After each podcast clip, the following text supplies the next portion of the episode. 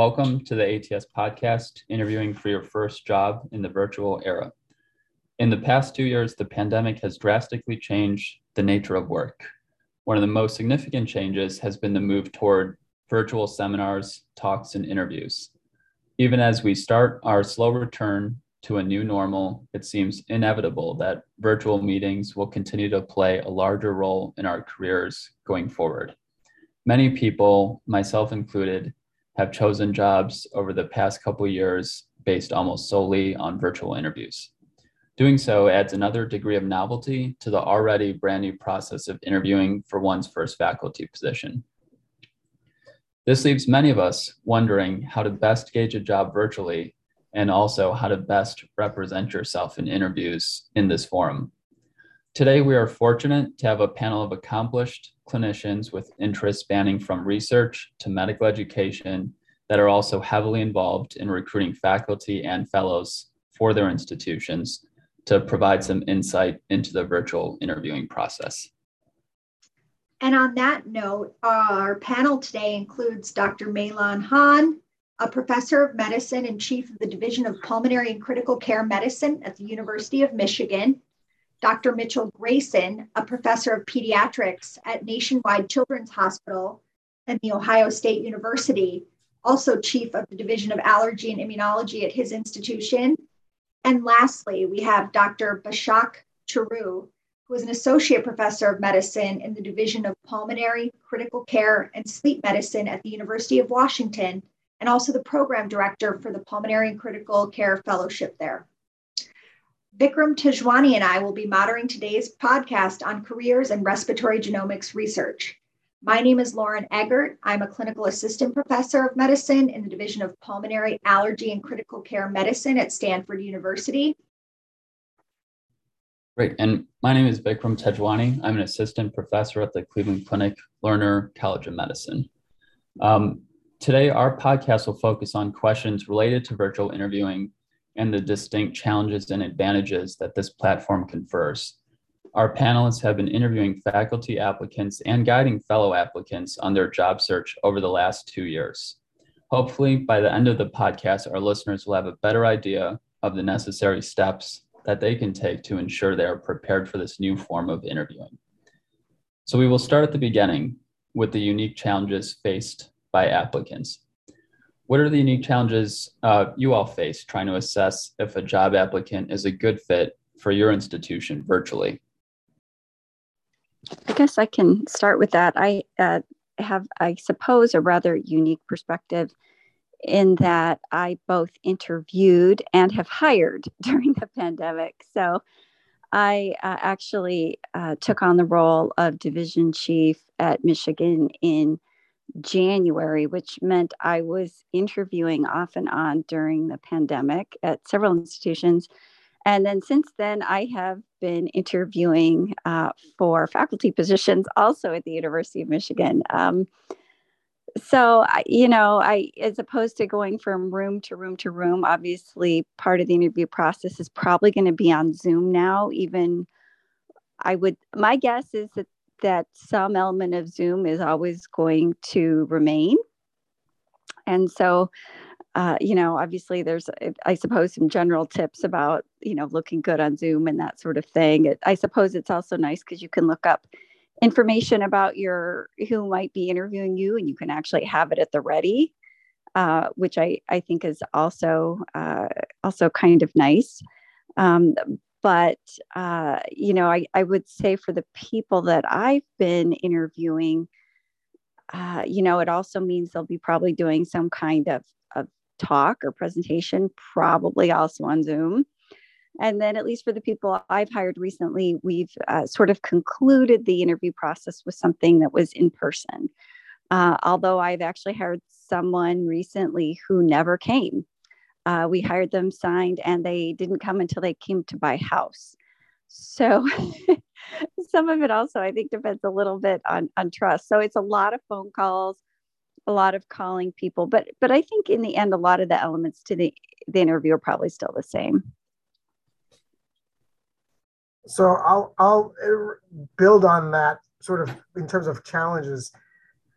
My biggest problem with the 2d mode of using Zoom is really the fact that I don't have a. It's it's hard to see if someone's going to fit in with our group, um, and and so that's my biggest sort of problem with it. It's it's a great sort of first place to start, um, and it's great to be able to get people to talk and sort of you know find out whether someone's really enthusiastic about your your institution your division or whether they're just kind of this is one of a bunch that they're sort of going through or whatever but at some level i need to get them down here um, and actually have them interact in a three-dimensional world um, to just sort of see how well they they fit in with with the rest of our group and so it, it makes it hard i I, am you know, Dr. I'm, I'm amazed you actually went ahead and hired somebody sight unseen well, not I guess not unseen, but not seen in 3D.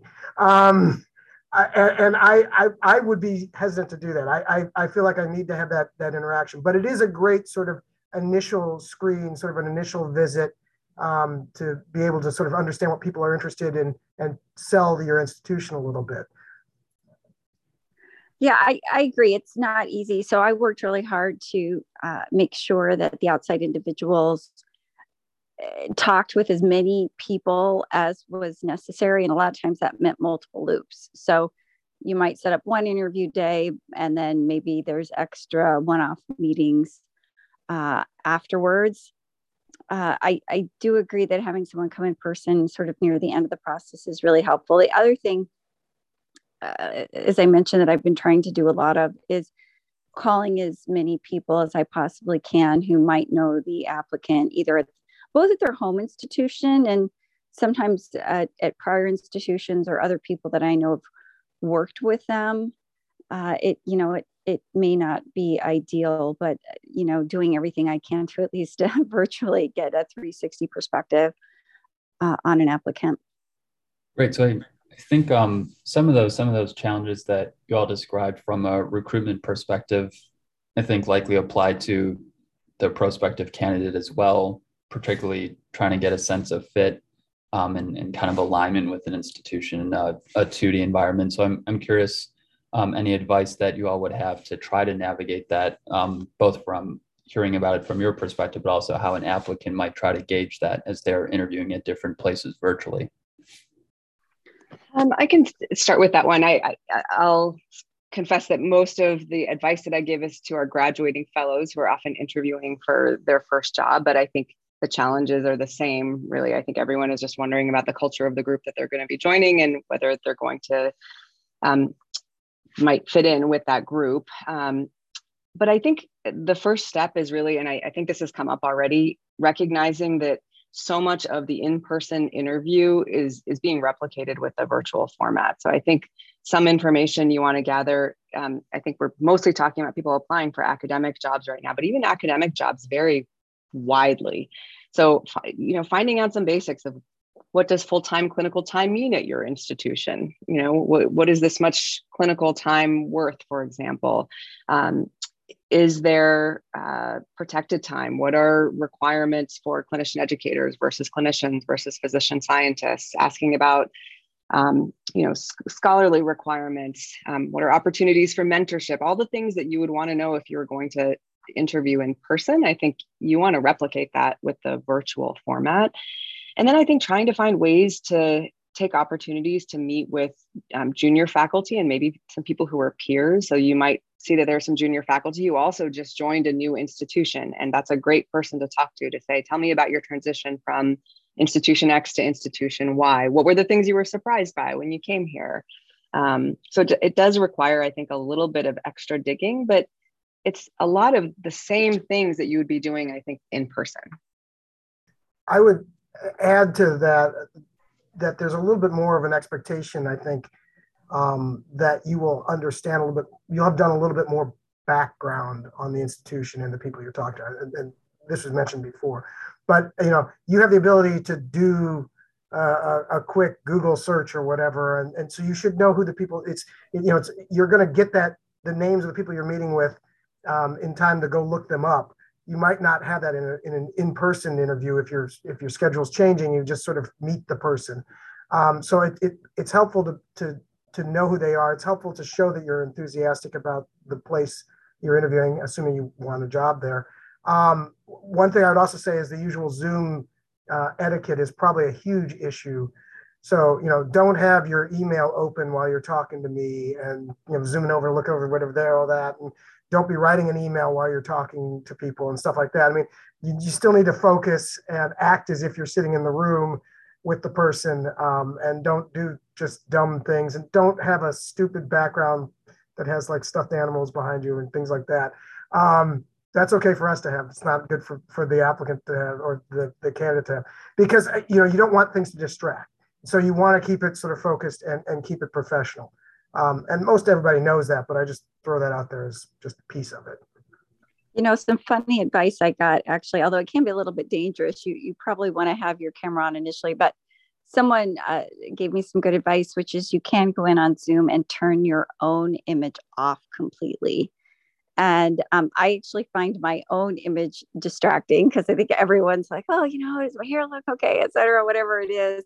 But, you know, once you get yourself touched up, you think you're ready to go, it actually helps you to really focus on the person that you're talking to if you either try to minimize or turn your own image off. At least I find so.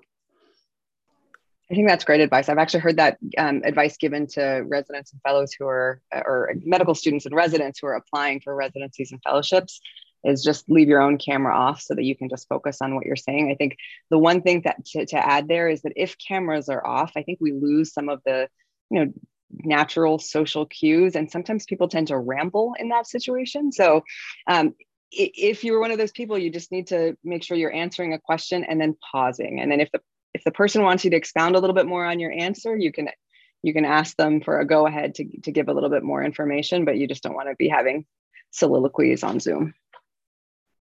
I think these are all great advice.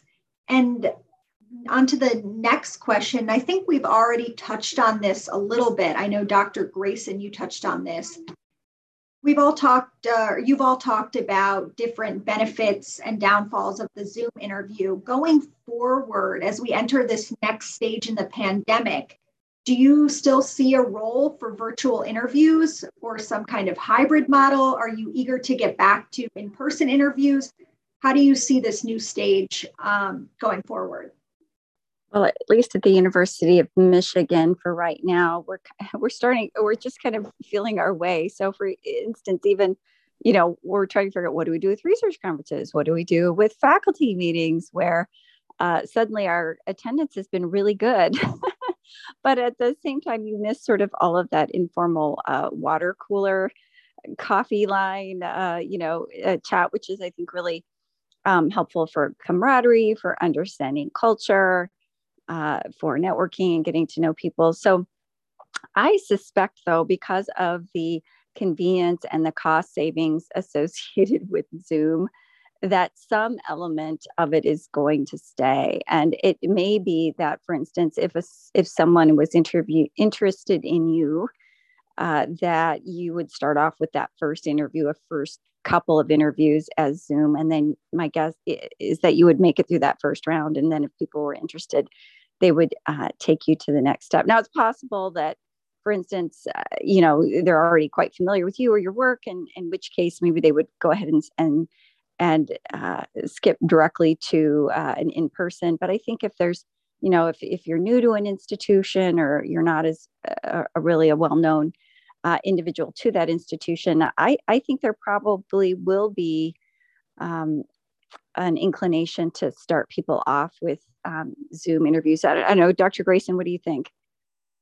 Well, I, I, I agree. I think there's a couple things I think are going to happen with it. So one is I think the initial phone calls may turn into initial Zoom calls instead of phone calls um, to sort of gauge interest and what people want all that. Um, I'm not sure whether the initial group, uh, you know, the initial visit, if you will, will will go totally virtual. I think we're moving back towards bringing people in, having them give their talks and all that kind of stuff. But I do think you're going to have the sort of the additional piece of anybody who's not available for the day that you come that we want you to meet with um, wherever on campus, whatever. We'll just set that up as a as a Zoom call in the next week or two after you leave. Um, and and be able to make sure that you get that opportunity to speak to people and sort of use that as a way to sort of expand beyond where we are with just in-person visits or just all virtual. Um, but I, I, I tend to think that we all are pretty much people people or whatever that you know and we're going to want to do more of this in person if possible. And I, I i don't see at least from our institution yet any real push to try and say get rid of you know usually we do two in-person visits. I don't see that changing. I see it more as just being a supplement to that.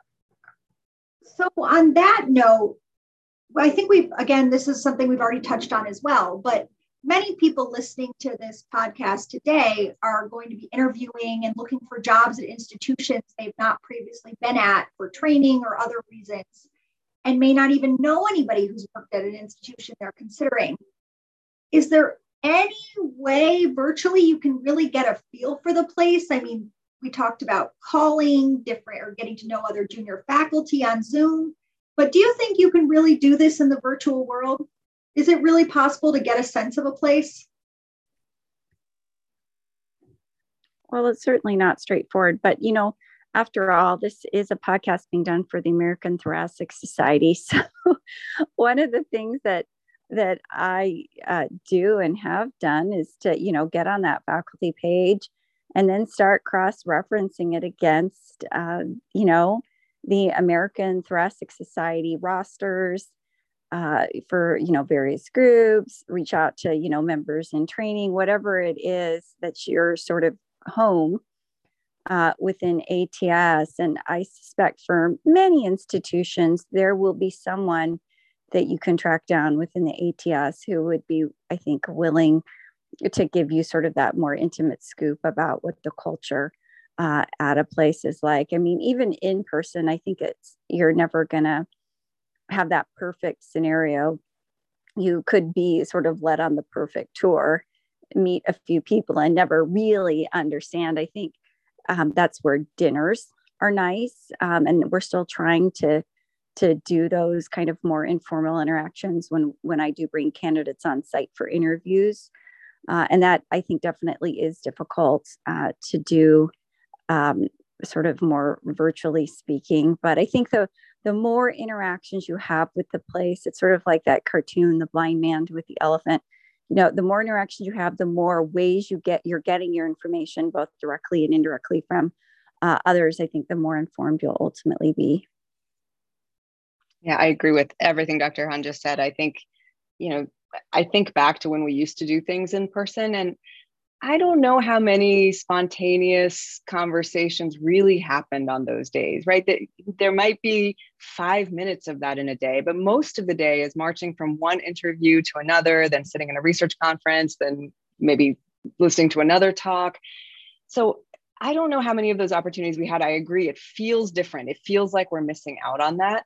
But I think there are probably ways to have some informality built in, even with virtual. For example, I think when you are having that, you know, maybe they're going to set up a separate meeting for you with a junior faculty member who just moved to that institution six months ago. When I've had those con- conversations, even on Zoom, they're super informal, right? We talk about our families, we talk about the how I like, you know, living in one city versus another. Um, we've had applicants that have said, I want to be connected with one of the senior fellows just to have a chit chat with them about their perspective on the division and training in the division. And those, again, tend to be more informal than meeting with the division chief or more senior faculty. So I, I think there are ways, even with the virtual format, um, to try to get at some of that culture that we've been talking about. Um, and I agree that we're probably going to have some sort of a hybrid moving forward. One thing I would say is um, I don't know how many people are looking at research um, focused careers. But I, I, I sort of hesitate to think that you can do a virtual tour where your lab space is going to be. Um, I wouldn't, I wouldn't encourage that because uh, if you've ever bought a house, um, people taking pictures and doing they can make places look pretty darn large and, and a lot different than they actually look like in person. So I would recommend that you, in those situations, definitely try and make sure you get at least uh, an in-person visit to see the, the lab space. Although with the caveat being, and I probably shouldn't say this, a lot of times what they show you is not where you end up when you actually move there, but we won't talk about that. So great, thank you all. That's um, really insightful advice. Um, another question, this is not necessarily unique to virtual interviewing is just for graduating fellows or nearly graduating fellows.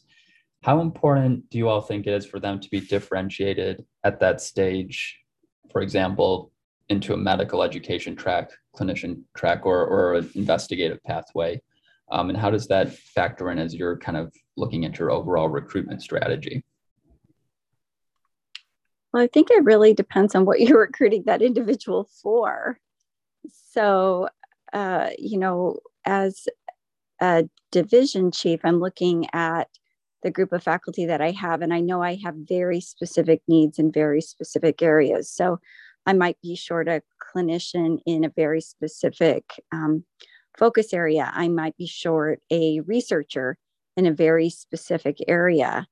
Uh, or I might need someone who could geographically go to one specific location. That's that. Um, so I really, really think it depends on, you know, in one situation, it might not matter to me at all whether how um, academic someone is if my need is to fill uh, is to get a clinician in a satellite center you know 30 minutes from from the university it, it may now it may matter certainly for um, you know maybe starting salary or whether you know they're instructor or you know assistant professor how many publications they have that sort of thing.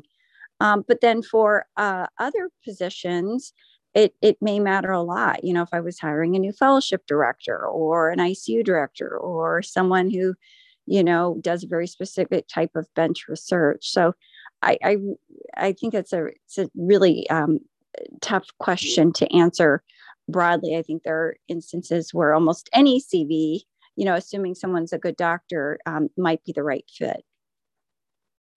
Uh, so doctor i'll just slightly go a little bit off that I'm worried about people that aren't differentiated or at least have an idea of what they want to differentiate into at the end of their fellowship. Um, so I, I, don't know if that helps anybody, um, but but somebody who still sort of says I've done my fellowship and I want to do everything, or I don't know what I want, whether I want to see patients or whether I want to do research.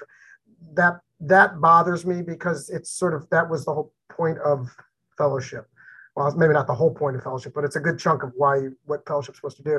So, you know, I, I, it, it, worries me if you can't tell me I would like to spend most of my time seeing patients, or I'd like to spend most of my time doing research. I'd like to spend most of my time educating, or, or I, I like to teach and I want to see patients, right? The, the kind of statement of clinician educator kind of thing.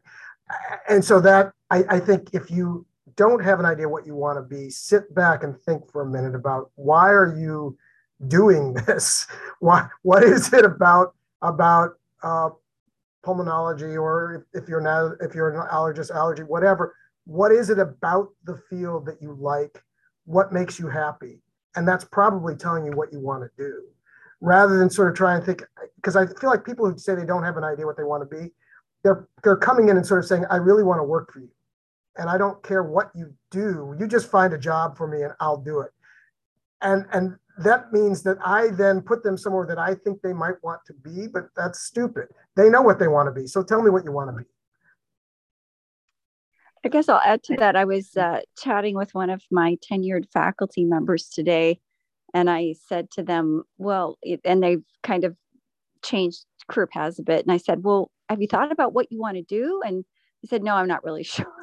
so I, I find that uh, career uncertainty can happen at any moment.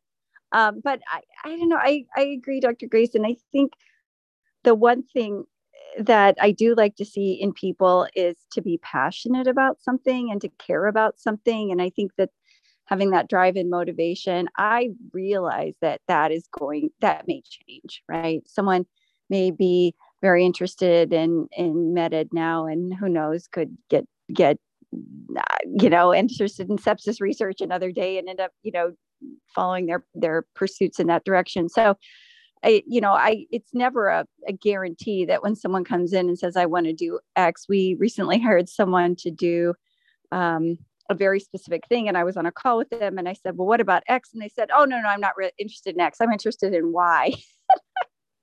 uh, so I, I, uh, never cease to be amazed at the ability of my faculty to change their minds.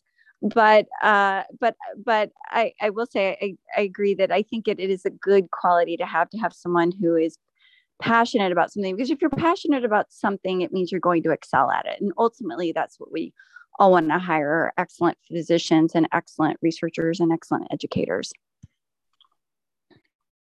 Yeah i, I agree with all that has been said. I think dr tejwani when you ask about um, you know maybe being a little undifferentiated. I think where that comes up is sometimes in the clinical realm where people will say well you know i like pulmonary and i like critical care and i don't necessarily have a clinical niche yet. And i think that's generally okay. Some people do and some people don't. Um, and and flexibility is actually good in that sense because your first job you might not actually have your dream breakdown of what your clinical time is going to look like but in addition to kind of the the passion that's been brought up i think you have to have a vision. Where is it that you want to go? Where is it that you're trying to get to? And maybe you need to sit down and think about you know in 5 years or in 10 years my dream job is x whether that's being an ICU director or a fellowship program director or a grant funded physician scientist or whatever that is for you. And being able to articulate what your vision is what your goal is is i i'm going to look to the division chiefs here but i think that's actually immensely helpful for a division chief. Because you can also then incorporate into that conversation here's where i want to go here's what i need to get there. And this is where we'll probably talk about negotiation at some point but if you need some additional skills or opportunities to get to where you want to go, whether that's a leadership course or a QI certificate or some faculty development workshops. That's an important thing to, to share with the, with your supervisor so they know where you want to go. They can keep an eye out for, for opportunities for you. Um, and it, I think it helps with their vision for, for, for their um, uh, the division for the department, whatever it is. Um, but I think going in and saying, I just want a job here, you know, I'll be anything you want, that I think all, all of us would caution against doing that. Thank you. That's very helpful. So it sounds like a consistent theme is that the specific vision doesn't necessarily matter, but having one and, and being able to articulate that clearly is is critical, maybe for ourselves at, at this stage, and then certainly from the perspective of who's ever um, on the other side trying to uh, hopefully recruit us. Um, so specifically uh, for those that are on more of a physician scientist or investigative pathway, um, what do you think is the best way to um, convey a five-year plan in that context? And, and within the five-year plan, what are some of the aspects that you found or advise uh, your fellows that are most critical? Well, I, I can jump around this. So I, I think for physician scientists, one of the things is, is, is, you know, be realistic um, most people coming out of fellowship, you're changing institutions, you're going to need a mentor, you're going to need some ability to grow within that. So it's it's understanding that you aren't ready to be unless you are a super superstar, which they exist, but you're really not ready to be an independent investigator, and you're going to need a mentor or mentors. Um, and and your research plan and what you're going to do is going to be shaped by those mentors. So it's not that you're going to come in suddenly and you're going to study XYZ because you know that's what it is, more than likely it's going to be shifting to learn skill sets. And that five year plan really is a way to get you funded and understand that you get those skill sets so that you're you're in a position then to remain funded. Um, and I think people sometimes overcall there's what they think they can do. Um, and so that's a problem. The other thing I'd say is don't I don't like it, and this is me personally. I don't like when people talk about not having funding um, as, as sort of like in their five year plan. When I don't have fun, it's like, let's not, let's not start off by assuming you're going to fail. Start off by assuming you're going to be successful and try and build on that. So that that's kind of how I would say for the physician scientist. And then obviously the, the key part for them is really being able to put together, this is more on the division chief side, but that that appropriate mentoring um, situation where they're they're working with a mentor that actually is well funded does in the relative area they're in and, and can provide uh, them guidance. So I, those are the major things I'm I concerned about with that. Yeah, usually if we're, you know, the post fellowship period is really tricky uh, for people. And at least at my institution, we try not to move people um, right after fellowship until they've been in the incubator a little bit longer. But sometimes life happens. Uh, one of my uh, uh, faculty or one of my fellows is needing to go to another institution for personal reasons, and we're trying to help them sort out, you know, how to get them on the launch pad. And um, and sometimes you know we will need again need to take people at sort of various and wonky times during this sort of formative period. And so i think you know dr grayson's right that for me the questions are all about um, can we find you a mentor that's that's going to be a good fit or even close? Uh, can do we have the support that you need to be does an individual need to be successful? What kind of track record does the individual come in with in terms of of research and uh, publications? What skill set is there? What is the evidence that this person's on us at least on the right trajectory? And um, can we you know uh, make a plan for okay roughly you would have this done by year one this done by year two apply for uh, you know mentored career development award in you know in this year. I you know i'm actually in the middle of hiring someone sort of in this position right now and it's and those are the kinds of nuts and bolts discussions that that i like to have it be very clear on that we're both on the same page about who the mentoring team is what the project's going to be and what the timeline is so moving on in the research realm what advice do you have for interviewees uh, on giving their chalk talk is this typically limited to those joining on the science physician investigator pathway? Do all your new hires give uh, give a talk at your institution? And what are your thoughts on this uh, being done virtually or in person and favoring one or the other going forward? Well, I'll, I'll jump in. um, so I, what, what I like is everybody give a talk. I, I, I don't so if you if you want to be a clinician educator, I'd like to see that you can educate. Um, if you're going to be a physician scientist, I'd like you to give me a chalk talk. So I don't know what the educator talk is not a chalk talk, um, but it, but but I do have them give talks. If I have somebody who's going to just be a clinician excellence, is one of the pathways we have, which essentially means you just see patients. Um, you don't have no uh, educational teaching responsibilities, no scholarly responsibilities, then I would not. I've not actually hired anyone in that into that pathway.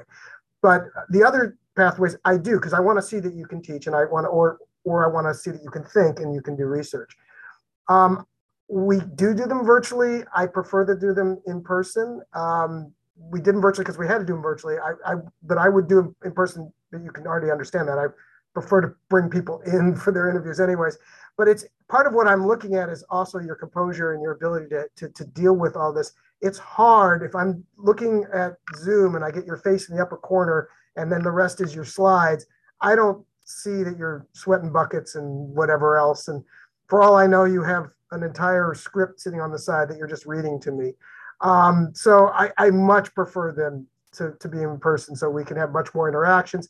I want to see how you deal with with questions and answering them. That's def- both situations, definitely with the talk talk, because that can spin and go in a lot of different directions. And we really want to get an idea of what are you thinking and how are you thinking. So, um, I, I yeah, I'm being redundant in my saying I'd like to have them in person. I agree. I think Zoom is sort of this odd equalizer, and it's a little bit hard to tell. Not that you have to have amazing presentation skills. I mean, and that's definitely something that is a skill, and I think it grows with time. And so I would not expect um, someone necessarily, you know, fresh out of fellowship to, you know, g- give the same level of presentation as someone who's been out for 20 years. Um, but there are, you know, like Dr. Grayson said, I'm fairly certain I've listened to people who were reading scripts because when I've seen them, you know, talk in person, it's a totally different different scenario. And, and again, that doesn't necessarily mean that that person's worth or not worth hiring, but but to the extent that you do want to a evaluate someone's presentation skills and b also really evaluate their ability to think on their feet and, and answer questions and really interact with the audience i think it is much easier to more accurately assess that uh, in in person uh, than it is uh, on uh, on zoom. But if you're thinking from the applicant's perspective uh, it, it's pro it may be easier for for you know you to kind of get your your feet wet and and just kind of get your feet underneath you i guess uh, doing zoom but but still need to be prepared for what that transition is going to be like uh, in person. And in fact if you haven't had the opportunity to do some in-person talks uh, before you actually kind of take your show on the road and are actually going to interview would encourage you to figure out a way to get some practice whether it's at your own institution or i don't know even you know forcing some people to listen to you in a room or something. Because uh, it really is from a presenter perspective a much uh, d- different experience yeah and i'll just add i mean i think job talks are common in academic medicine. And again, predominantly it's going to be for people either who are going to be sharing their science or showing their educator skills. We also don't um, necessarily do them for folks who are going to be in a clinical track with us. But I think just like when you're you're going in, this whole process is about sharing your story, right? You're weaving a story about who you are, where you're trying to go and i would approach the this job talk in the same way. Maybe you're telling the story of your science and why you're so passionate about what you're doing and the questions that you're thinking about asking. Or maybe you're sharing a clinical topic that you're very passionate about or you're sharing your passion for teaching. Um, regardless of whether you're doing it in person or or virtually i think again you need to just invest in this process and this is you showcasing who you are where you want to go and what you're passionate about. So, moving in a slightly different direction, when and how in the interview process should the candidate negotiate their, so to say, package? For example, the time or support they want for research, leadership positions, their pathway in the medical school or the program, nursing, administrative support for clinic, do you come out with what you want earlier on or is that something that happens later in the process well, at least in my experience um, there's usually in that first call there's some at least general discussion type of being desired you know clinical research that sort of thing but it um, I, I think it's sort of a, a journey, I guess, a bit where details sort of uh, come out a little bit more and a little bit more. So, usually at the end of an interview day, if I have a chance to kind of do some wrap up with candidates. I'll say, oh, you know, what do you think? And then I'll give them just more general information about what I might have or what we're looking for that could fit them. And in some instances, that actually might be where the road ends, where they say, actually, that wasn't at all what I was looking for. And and that's the end of the discussion for other people you know it's enough but then the farther it gets the farther it gets you start getting into an offer letter that's where you really start getting down to the nuts and bolts of I will get, you know, you know, this much lab space, this much startup, this much for CME, this much, you know, for moving expenses, all that kind of stuff. But some of those super, super fine details, um, uh, or, you know, don't, where is my clinic going to be? Which hospital am I practicing at? Um, sometimes those don't get finalized towards the, the very end when the offer letter is being drafted. I, I don't know. Uh, Dr. Grayson, whether you have a different experience with that. No, no, Doctor. I would I would agree. I, I think the only things that usually come up early are if there's um, anything that is an absolute need. So if if if if that if somebody needs a certain machine, whatever it might be, or a certain environment, whatever, and and it's it's just it's it's a non-negotiable thing. If it's not present, I can't come there. Um, then that is usually up front because then there's no point moving forward. Otherwise, it's it's kind of like dating, right? It's the first visit is really do we get along? You're not crazy, I'm not crazy. It might actually work out okay. Oh, this is kind of exciting. Um, and then the second visit is sort of moving it to the next level where okay, now what do I really need to make this what I want to be, and what can I get out of you? I'm not sure that that's my dating analogy may fall apart there, but um, but the idea is that that's sort of where it moves into that next thing, and we then start to put together that letter. So I, you know, that is really more where you get into the the nuts and bolts. And again, the good thing is because you've done visits, you have an idea of what you would need to be successful, and that's where you can have that more detailed discussion. I agree with all of that. I think the only thing I'll add for, especially for folks who are just graduating from fellowship, is sometimes people come in and they say, "I want to be, a, you know, residency APD or lead a pathway in the medical school," um, like you brought up, Dr. Eggert, and especially if you're going to a new institution, positions like that generally are not going to be a part of, you know, day one of your job. You need to go to that institution and prove yourself a little bit and make connections. But I do think you can have a conversation with the division chief about that to say again if your goal is to um, be in that type of, of a position in one to three years, you can ask about, well, what are my opportunities to get involved with medical school teaching or the residency program? And knowing that my end goal is to get to X position. So I think you can weave those into the conversation. Agree. I think it's part of the process and maybe not the first thing you say when you log on to the Zoom call. I will just add is uh, some additional advice for people. I think it's when you start getting down to sort of the nitty gritty, um, I think sometimes people don't even really know what the typical components might be or what are even things they could ask for. Or if they'd asked for it, I probably would have given it to them, but they didn't ask. so I think it actually does help to, um, to, you know, over my career, I will say I have benefited from two types of mentors. One is my, you know, kind of my senior mentor but also has been peer mentors. And so um, that's where I think it, it does help to talk to people in similar situations or people who have signed offer letters just in a year or two before you, just to understand sort of the lay of the land and, and what are some of the kinds of things that that might might go into them. I think that's wonderful advice. I had no idea the first time I received a contract. I was like, okay, I guess I'll just sign it. And then I thought maybe I'll just run this by my mentor. And she was great. She was like, it doesn't say anything about desk space or a computer here. We should make sure that you're going to have an office. So, having someone review, especially if you're new in this process, I think is critical. Thank you all. Um, so we, we've touched upon this a little bit, just that the faculty interview process is a little bit more personalized and in particular candidate driven than potentially prior interview stages such as residency and fellowship. Uh, I'm curious how you all would contrast this from interviewing for residency or fellowship and how it kind of changes at the faculty level?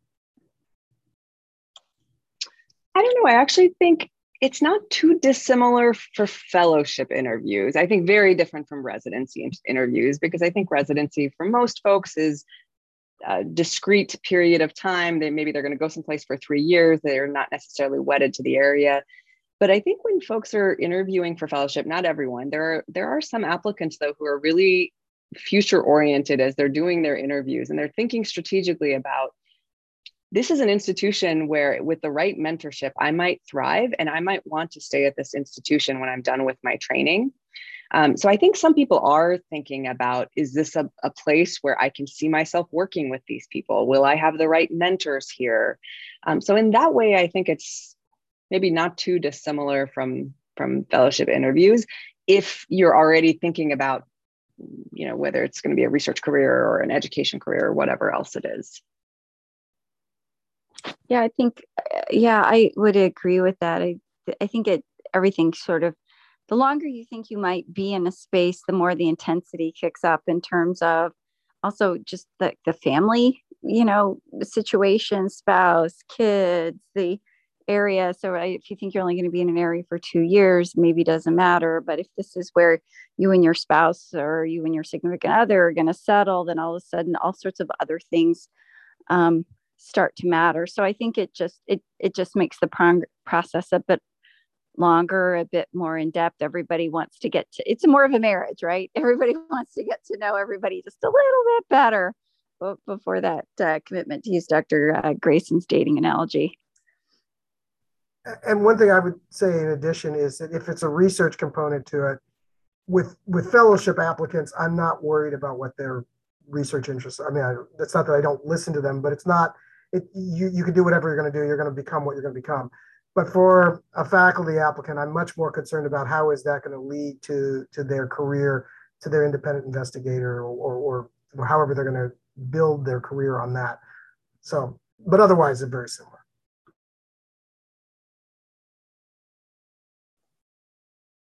So I think we're, you know, into our final few questions. And before we end, I'd like a little more in-depth information, a little advice, so to say. I know we've touched on this a little. Over the past two years of virtual interviews, and I guess you could talk about all interviews if you want, what are some things you've seen done that you would recommend that our listeners who are going out to interview for themselves do not do? What are the big no-nos? I think this was actually true for in-person interviews too, but um, I would avoid being passive in the process. Um, if if you're getting onto a bunch of interviews and you're just waiting for people to ask you one question after another and then just minimally kind of answering their questions, um, you're not investing in this process. And I would argue that this is a really important process because this is about your career development and where, where you want to go. So I think some things that have come up already, but one, take the time to do your homework, learn something about the people that you're going to be interviewing with and the, the city, the institution, the program, you know, do some homework up front. And then I think use your time wisely. Like you want to gather information during it, it you're not, it's feels like you're the one that's on the hot seat and getting all of the questions, but I would flip that and instead say you were trying to get all of your questions answered to decide if this place is the best fit for you. Um, and so that just means you invest in the process and you ask the questions that you need to get answered. I would agree with that. I would also say um, this is just because it's happened, it's weird. Don't don't try and be the expert or know more than the expert when you interview with the expert, if that makes sense. So I've had people tell other people that like either their research is wrong, which is a crazy thing to say when you're presumably trying to get a job. Um, and I've had people come and give talks where basically they present my faculty's work back to my faculty, which is just weird and and it's it, it's just i mean i don't know what to say. It's just be smart and think about it. If you're going to a place know who the people are you're going to be talking to and realize what would be appropriate. Don't don't come in there and give a talk that is you know would be perfect for medical students. If you want to be a program director or you want to be teaching fellows i mean it, it just be cognizant of what you're trying to do. Um, and then and, and then don't be a jerk. Um, which you really shouldn't have to say, but I just had to say it. I mean, I've, I've seen some what what I'd call Zoom errors. So taking phone calls in the middle of a Zoom interview, um, you know, reading your slides because you can get away with that, but it's sort of obvious uh, when you're doing uh, a presentation. So I would say just basic uh, etiquette. But I also like the statement about trying to be proactive and direct the interview. Yes, you're going to need to answer the questions, but I always love when candidates have their own specific list of questions that show me that they're passionate about the place and they've looked it up and they and that it also gives me a sense that they actually know what it takes to succeed and are asking the right questions to make sure that those pieces are in place tells me they've done their homework they've thought about things a lot so I love it when interviewees have great questions during the interview. I would say that always Im- impresses me. It makes it means they're they're thinking and they're not they're not sitting in the passenger seat of their own life. They're actually in the driver's seat. They they have a, a, destination in mind and they're working uh, on getting there. Those are the the kind of people that I want to hire. Thank you for those answers. Those are very helpful.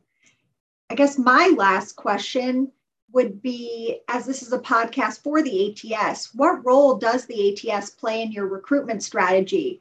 And is it beneficial uh, for applicants to get involved in the ATS? And how could ATS help them in this process?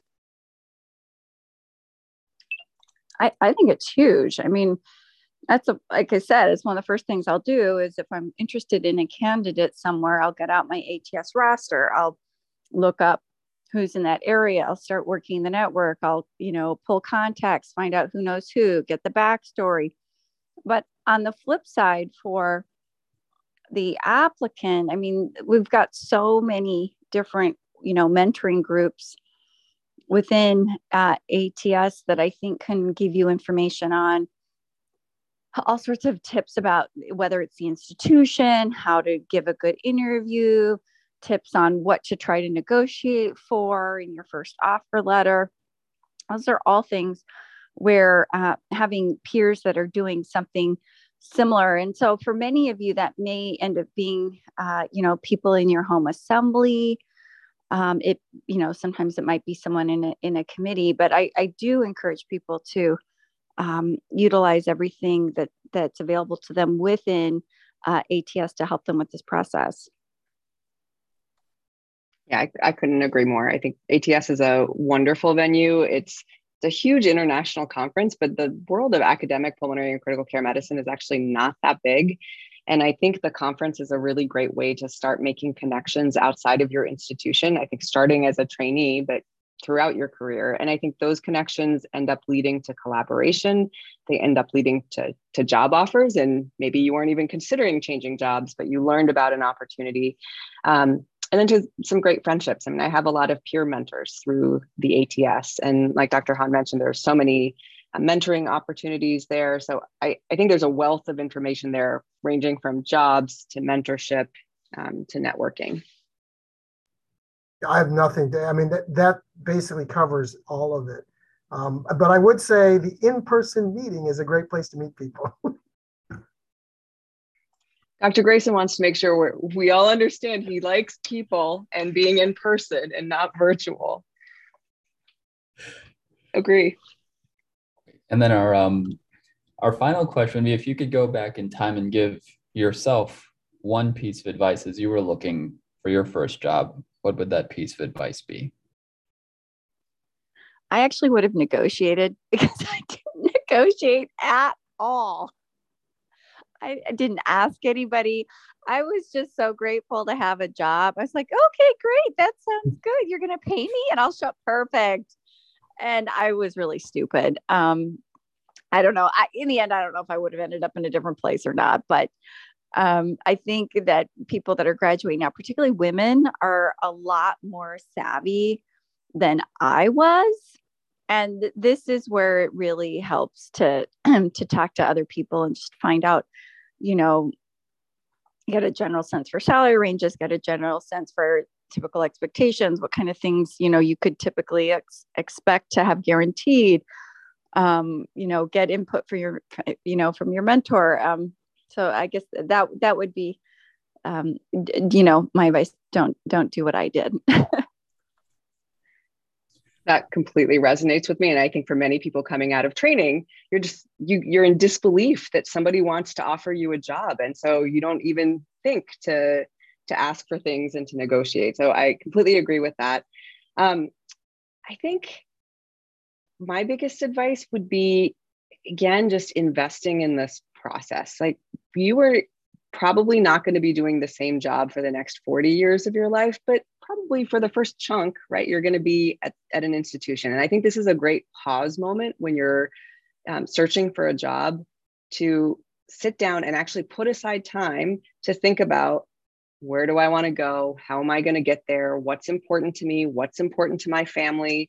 This is a, a big life decision you're making. And so I wouldn't take it lightly and just say, oh, I'm just going to hop on Zoom and talk to a few people and be done. I, th- I think you want to think about where you want to go and invest in learning about the place or places that you're interviewing at. And I guess this is a theme. We all got hired at way less than we should have been been making or something. But um, I, I would say, you know, do a bit of your homework. One thing I would tell people is take a look at AAMC, which does publish a book, or go to your library. You can get some idea of salaries because people don't always want to tell you salaries. Um, but and also talk to a lot of people, talk to your mentors and really, really, really get them to actually sit down and, and look at what your your offer letter is and, and discuss it.